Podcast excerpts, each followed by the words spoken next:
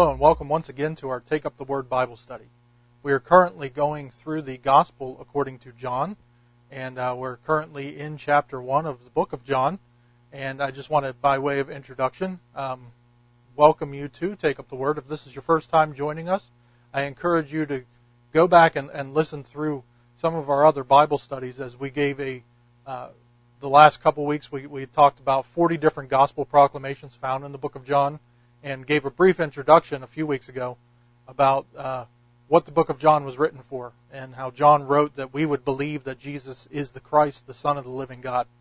And uh, this ministry exists as, as take up the word to encourage you to take up the word, to know the word, to be doers of the word, and to proclaim the truth of the word of God. And as we continue to look at this gospel according to John, um, I encourage you to go to our Facebook page and take up the word. Uh, hit hit the like on there, um, and you'll be updated with some of the newer stuff that we have going on. We currently have a podcast out. Uh, my good friend of mine, James uh, Curtin, uh, has joined me on that podcast, and we, we talk a little bit about some introductory things in our first one, um, and we're hoping to have more out soon. And uh, that podcast is available pretty much anywhere where you get um, your your podcasts at. I know we're on we're on Google Podcasts. We're supposed to be up on Apple Podcasts. Um, we're on Spotify, uh, different places. So you can check out our check out our podcast. Um, and uh, again, by way of introduction, I want to just let you know that this ministry exists to encourage you in God's Word and to be a supplement to the local body of Christ. We're, we're not in any way trying to um, cause you to do away with local fellowship. Uh, get into a good local fellowship, be involved in a local church, and use these Bible studies to help you in your growth um, in in the knowledge of the Word of God and to help you to understand the Word of God. But also run all these things that we, we talk about. Run it through your church. Run it through your pastor. Um, talk talk to them about these things, uh, so that we're we're not just out here trying to, to be something that is a replacement for your local church, but we're out here because we want to supplement the local church. We want to be a blessing to the body of Christ uh, in many local fellowships, um, wherever you may be. Uh, if you're currently watching us on YouTube, uh, thank you so much for subscribing. Um, subscribe and click the notification bell, and you'll be notified every time we put a new video up.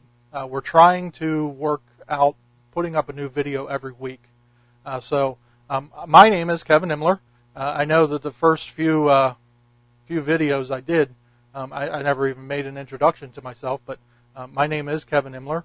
Um, I'm the founder of this this ministry, Take Up the Word, and um, over the years of, of serving Christ and, and, serving within the body of Christ, I've seen that uh, in this day and age, it seems that we have a, a bit of a drought uh, in um, biblical understanding um, I know that a lot of people they they even claim that they they read the Word, uh, but I don't think that we dig in and really study the Word, and that's one of the reasons why I wanted to to start this ministry, not, not just to dig into Bible studies, but also to answer theological questions, um, to talk about things like apologetics, and uh, if you don't know what apologetics is, it's just basically having a reasoned defense for the faith, um, what you believe, why you believe it, and uh, with all that being said, um, I want to pick up again this week in John chapter 1.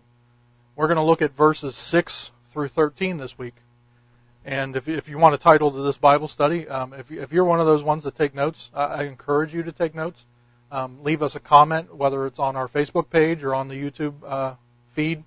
Um, and leave a comment if you have any questions regarding the, the Bible study.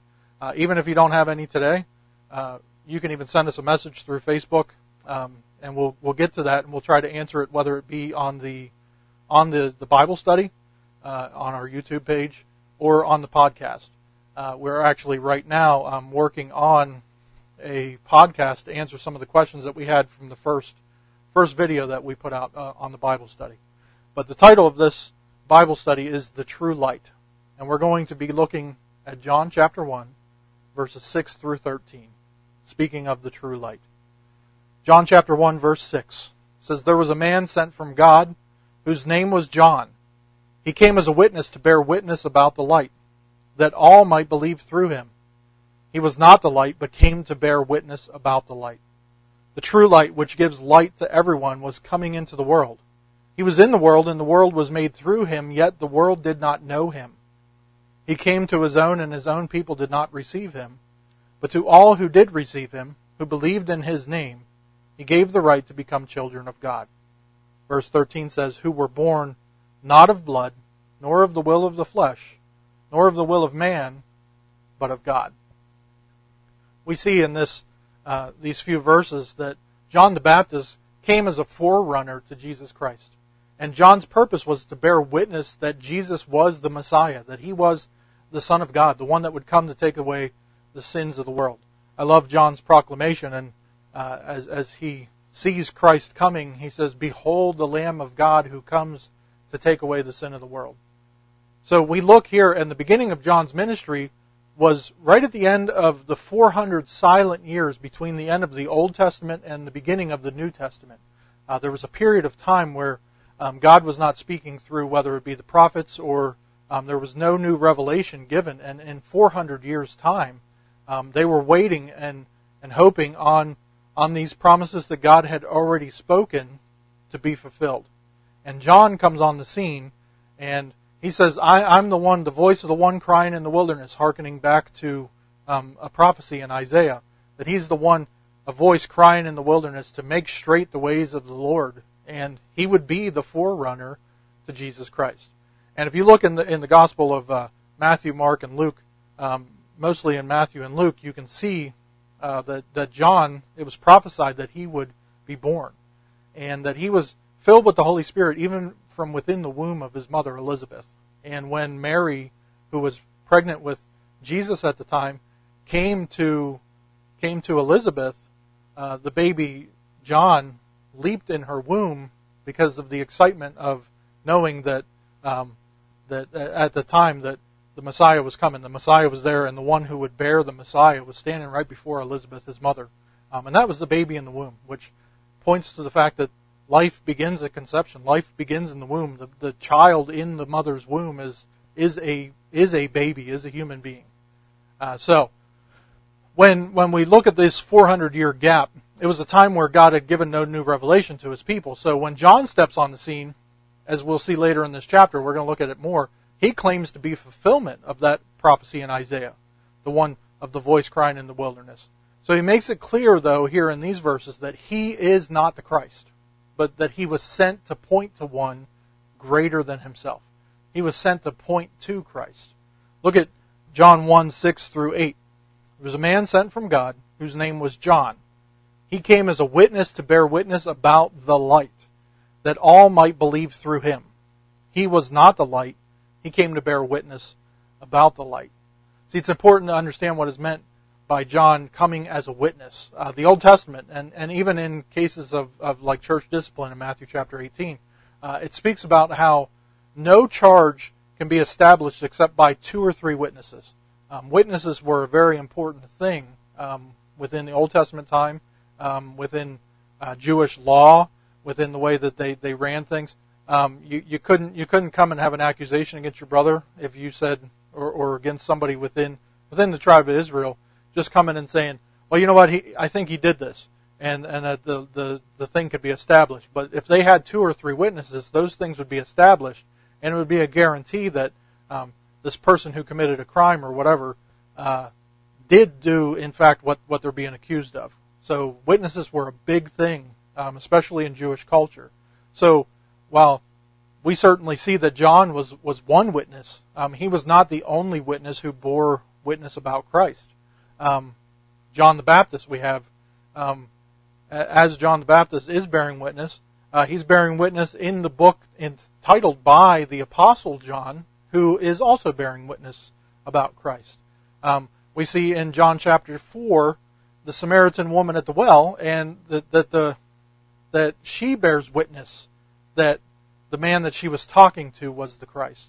Um, John chapter chapter 12, uh, Jesus, the Father, and the Spirit, and the crowd all bear witness that Jesus is in fact the Christ.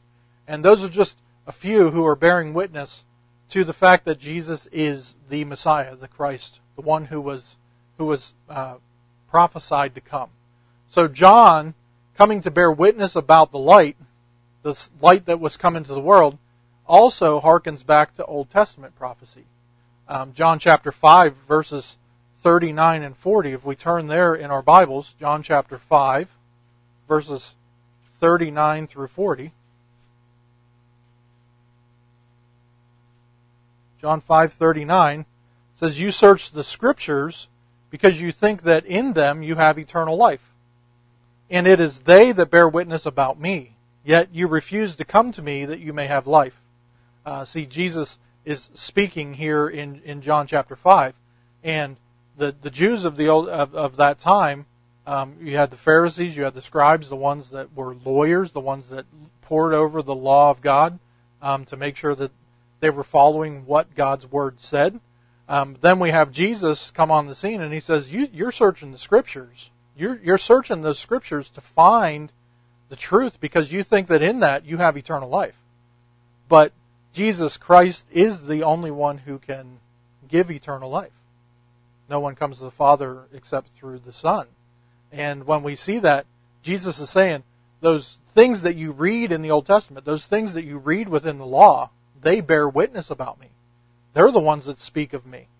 And if you had actually followed that, you would know and anticipate my coming. Um, so let's go back again to John chapter 1, verse 9 and 10. It says, The true light which gives light to everyone was coming into the world. This is speaking of the Christ, of Jesus. He was in the world, and the world was made through him, yet the world did not know him.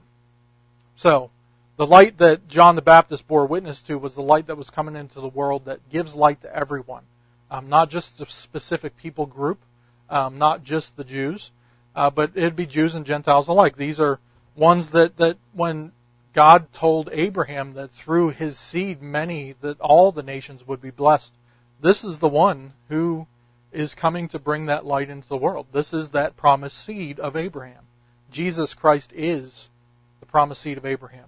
Uh, he he would break down all all sorts of walls between between gender and race and, and ethnicity and things like that. Um, even though I, I, you know, I believe that uh, there is only one race, it's the human race, and that there's only two types of people. There's those who are in Christ and those who are not. Um, so nothing, nothing. There is no Jew nor Gentile. There is no slave nor free, as it says in, in the book of Galatians. Um, but this light that came into the world can be received and rejected. And even though it can be, this light has been given enough to every man that he's responsible with what he does. Uh, the light of Christ, uh, and, and, this is one of the things that you'll notice as you read through the New Testament, that God says He writes His law upon man's heart. Um, we we know enough of what is morally good and morally wrong, um, what is right and wrong, what's what's good and bad, um, and the fact that Jesus Christ came into this world, uh, each one of us is responsible for, for what we do with this light. So God, through His sovereign power, has given enough of this light to everyone that that even just through general revelation and, and even our conscience, that we're all, as Romans 1 says, without excuse. Um, we see general revelation of, of what we see around us. The, the creation screams of the fact that there had to be a creator. In the same way that a painting speaks of the fact that there had to be a painter. The building proves that there was a builder. Um, the creation proves that there is a creator, and we have enough of the uh, created order, the natural order around us, to see that there is a creator God. Um, and then the fact that our conscience is written upon our hearts. Um, our conscience, we, we know when we do something wrong. Uh, I think about this. You, you never have to teach a child to lie. Uh, when you walk into a room and you, you, you catch your two or three year old with their hand in the cookie jar, um, and you say, "Hey, what are you doing?" Uh, you know, think about what that child does. First reaction, they pull their hand back. They, Nothing. Um, nobody taught them to do that. Uh, but when we when we see those things, um, he knew it was wrong. The child knew it was wrong. That's the conscience that God gives us, and with our God-given conscience, we know the difference between right and wrong. Um, there are those who who so uh, try to suppress that conscience that they, as Scripture calls it, they, they sear it as with a hot iron. Um, you can sear your conscience. You can you can actually come out to the point where you lie to yourself so much that you believe that right is wrong and wrong is right. Um, and that actually goes back to the book of Isaiah as well, that the men would do um, call evil good and good evil. So um, when we see these things, none of us, not one person in the world, can say that we don't have an inherent or innate knowledge of right and wrong. And without the fact, with, without us suppressing the truth, as, as we're told in, in, Romans 1, we suppress the truth in our unrighteousness. Um, none of us could say at all that we have no evidence for the existence of God. Um, this is one of the reasons why many of us point to, even in our apologetics, we point to certain evidences that God exists. Um, the most obvious one is you exist, and where did you come from? Um, it's it's it's so obvious to us that you know how do I know right and wrong, and and to appeal to morals um, really shows us that there's a moral lawgiver, and that moral law, lawgiver is our Creator God. So in our unrighteousness, we suppress the truth that God does exist. I, I, believe that everybody knows God exists, and that they're the ones that would say that I'm an atheist or that I, I don't believe in a God. Um, they have to do a lot to suppress that truth.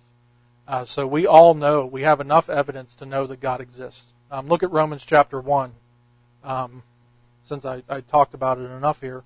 Romans chapter 1, let's look at verses 19 through, let's, let's go down to 21. Romans 1 19 through 21. It says, For what can be known about God is plain to them, because God has shown it to them. For his invisible attributes, namely his eternal power and divine nature, have been clearly perceived ever since the creation of the world in the things that have been made, so they are without excuse. For although they knew God, they did not honor him as God or give thanks to him, but they became futile in their thinking, and their foolish hearts were darkened when we think about Jesus being the light, um, we talk about a foolish heart. The foolish heart is what? It, it's a darkened heart. The foolish hearts were darkened. So what can what can help a darkened, foolish heart? See, the light of Christ is able to even overcome the most darkest of hearts. Uh, I could share testimony with you of uh, the life that I lived and, and the fact that um, I well, listen to our first podcast, uh, and, and you'll get to hear a little bit. But I, I, didn't know, I didn't even didn't even recognize God as God, um, and and sinfulness uh, was something that I did well. Um, I, I, I, could sin with the best of them because my heart was dark. Um, I remember even at times um, the thought would come to my mind that if I died, there was just that was it. It was death, darkness, no more. Um, until until I came to a realization and, and understanding that God not only exists, He also sent a way for us to be saved. And that was through His Son, Jesus Christ. And um, at the moment of my conversion, the moment I, I gave my life over to Christ and, and God did this wonderful work of regeneration in my life, uh, I no longer feared death. I no longer had that, that dark, gloomy feeling overshadowing me all the time when I'd think about death, because uh, I knew that there was something greater um, after this life. So, uh, when we when we talk about the light of Christ shining in our hearts, uh, and and we I gave an analogy a few weeks back about uh, turning on a light in a dark room, that no matter how dark the room is, it could be pitch black in there, that you can't see your hand in front of your face. You turn that light on, and it illuminates the room uh, it's the same thing that the light of Christ can do in our dark hearts. And the thing is, is that Christ does this through humility, humbling ourselves. And a little humility goes a long way in a darkened heart. Uh, when when our conscience is pricked, when when we come to the realization that um, what we do that is that we consider wrong or immoral um, is sin against the holy God, uh, our conscience is pricked, and then the gospel call can go forth. And, and if you hear somebody preaching the gospel, and um, if you listen to our first podcast, uh, we, we give a very thorough gospel presentation in that. Uh, you hear the gospel through somebody preaching preaching it. Um, God, through His Holy Spirit, is able to draw even the worst of sinners out of the darkest of depths and into His marvelous light, to draw them to Himself. Uh, every Christian has this testimony I once was lost, but now I'm found. I once was blind, but now I see. Uh, I once was in darkness, but now I'm in light. Uh, the light of Christ has shined in my heart. And God has drawn me to Himself. I'm no longer in darkness, but I walk in the light of Christ. So Jesus Himself even said that all who the Father gives to Him will come to Him, and no one can come unless the Father draws him. So this drawing or this compelling, uh, as, we as we read and, and we'll look at in John chapter, I believe John chapter six, John chapter ten. Uh, this drawing, or, or, the better word to be used here, is, is a compelling, creates humility in the one who is drawn. Creates a humility in, in, in us. And when, when you think about it, um, think about a horse drawn carriage. Uh, what does the carriage do? Uh, the carriage is drawn by the horse. It is compelled by the, the power of the horse to move wherever it would go, wherever the horse would would uh, take it. Uh, so this is the same thing with us. We we humble ourselves down to our lowest of lows and say, I can't even move forward at all without the power of God to compel me. And this this compelling through God, through His Holy Spirit, this drawing, is the beginning of our coming to Christ. Um, when we look at the Beatitudes in Matthew chapter 5, uh, the Beatitudes in, in the beginning of the Sermon on the Mount, in Matthew chapter 5. Uh, the, the first, and, and, if you want to look at these like, like rungs in a ladder, steps to our, our, our understanding of um, what is happening in, in our lives through the drawing power of God and, the fact that He's changing our lives. Um, the first beatitude says, "Blessed are the poor in spirit, the ones that are that are truly humble." Uh, I have nothing in myself that's any good that would warrant my salvation, that would, would say God would choose me over anyone else. Uh, completely humble. And, and notice what it says Blessed are the poor in spirit, for theirs is the kingdom of God. Uh, the first step in, if, if you want to call it that way, uh, first step in us even coming to Christ and coming to salvation is humility, uh, being broken, poor in spirit. And even as we look at it, the poor in spirit the humble, those who are humble, uh, you know, leads right into the next beatitude where it says that the, the, they mourn over their sin. You know, um, blessed are those who mourn. For what does it say? Uh, you know, in, in, our fallen state, we mourn over our sinfulness. We mourn over the fact that, that we're we're so humbled by the fact that God is a great God and that that we truly are nothing without Him. Um, we we mourn over the fact that we we were fallen in sin, that, that we were separated from God through our wicked works, that uh, that we we were there's nothing in us any good for for God to look at us and say that we He would choose us, but we humble ourselves, we mourn over our sin, and the following verse in Matthew five says that the mourner will be comforted. Blessed are those who mourn, for they shall be comforted. Um, this comfort comes through God. This comfort can only come through God. And he comforts us not just in a way of, of, of patting us on the shoulder and saying, well, everything's okay. Uh, this comfort is, is more in, in the aspect of, and if you look up the, the older English uh, definition of comfort, um, it's a propelling onward toward something. Um, so God comforts us in our in our mourning to not stay in that place of mourning and not stay just in that place of, of I'm a wicked sinner and I don't deserve this to the point of saying, you know, okay, I saved you. Move forward in holiness. Move forward in sanctification. Move forward in your righteousness. And God propels us onward toward righteousness. This is comfort. Um, as, as I even talked about, uh, I believe it was two weeks ago, um, when we talk about the shepherd, the good shepherd, uh, he, the good shepherd in, in Psalm 23, has a rod and a staff. And the rod um, we, we have the rod of the shepherd, and the rod drives away wolves or outside threats, but the staff brings correction to the sheep. Uh, it, it's it's the thing that you hook around the neck and draw the sheep back into the sheepfold and things like that. Um, these things comfort us. Why? Because they're protecting us from outside forces that would try to defeat us, but they're also correcting us and drawing us back into um, the way and, and into truth. So, uh, we're brought close to God through faith, and this nearness to God brings our once troubled soul great comfort. It brings brings uh, so much joy to us, knowing that that we are right with God. Um, so, how could one of us who was once so far from God through our sin and our rebellion, how could we now be brought near to God through faith in the finished work of Christ? How could we continue any more in mourning? How could we continue any longer mourning the fact? See, Jesus paid the price. We we talked about the forty gospel proclamations found within the book of John, and Jesus paid the price. He paid it all. It is finished. Um, and when we're brought near to God, nothing, read, read Romans chapter 8, nothing can separate us from that love of God. Uh, there's, there's no outside force that could possibly drive a wedge between us and the love of God.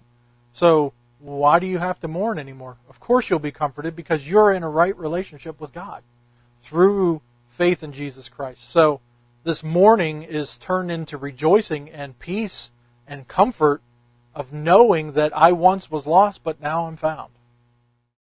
We're going to pause right there uh, in this study through the book of John, uh, John chapter 1, and we're looking at the true light of who Jesus Christ is and how John came to bear witness. Uh, next week we'll pick up where we left off this week, and we hope you enjoyed this Bible study. Uh, if you haven't yet, go ahead and subscribe to our YouTube channel. Uh, go to our Facebook page and like our page. Uh, hit the notification bell on our YouTube, and you'll be notified when we release new videos, and anytime that they come out, uh, you, you, will be the first ones to be notified. And uh, we just want to thank you for joining us in this Bible study and joining us to take up the Word, uh, where this ministry exists to encourage you to take up the Word, to know the Word, to obey God's Word, and to proclaim the truth of God's Word to a lost and dying world.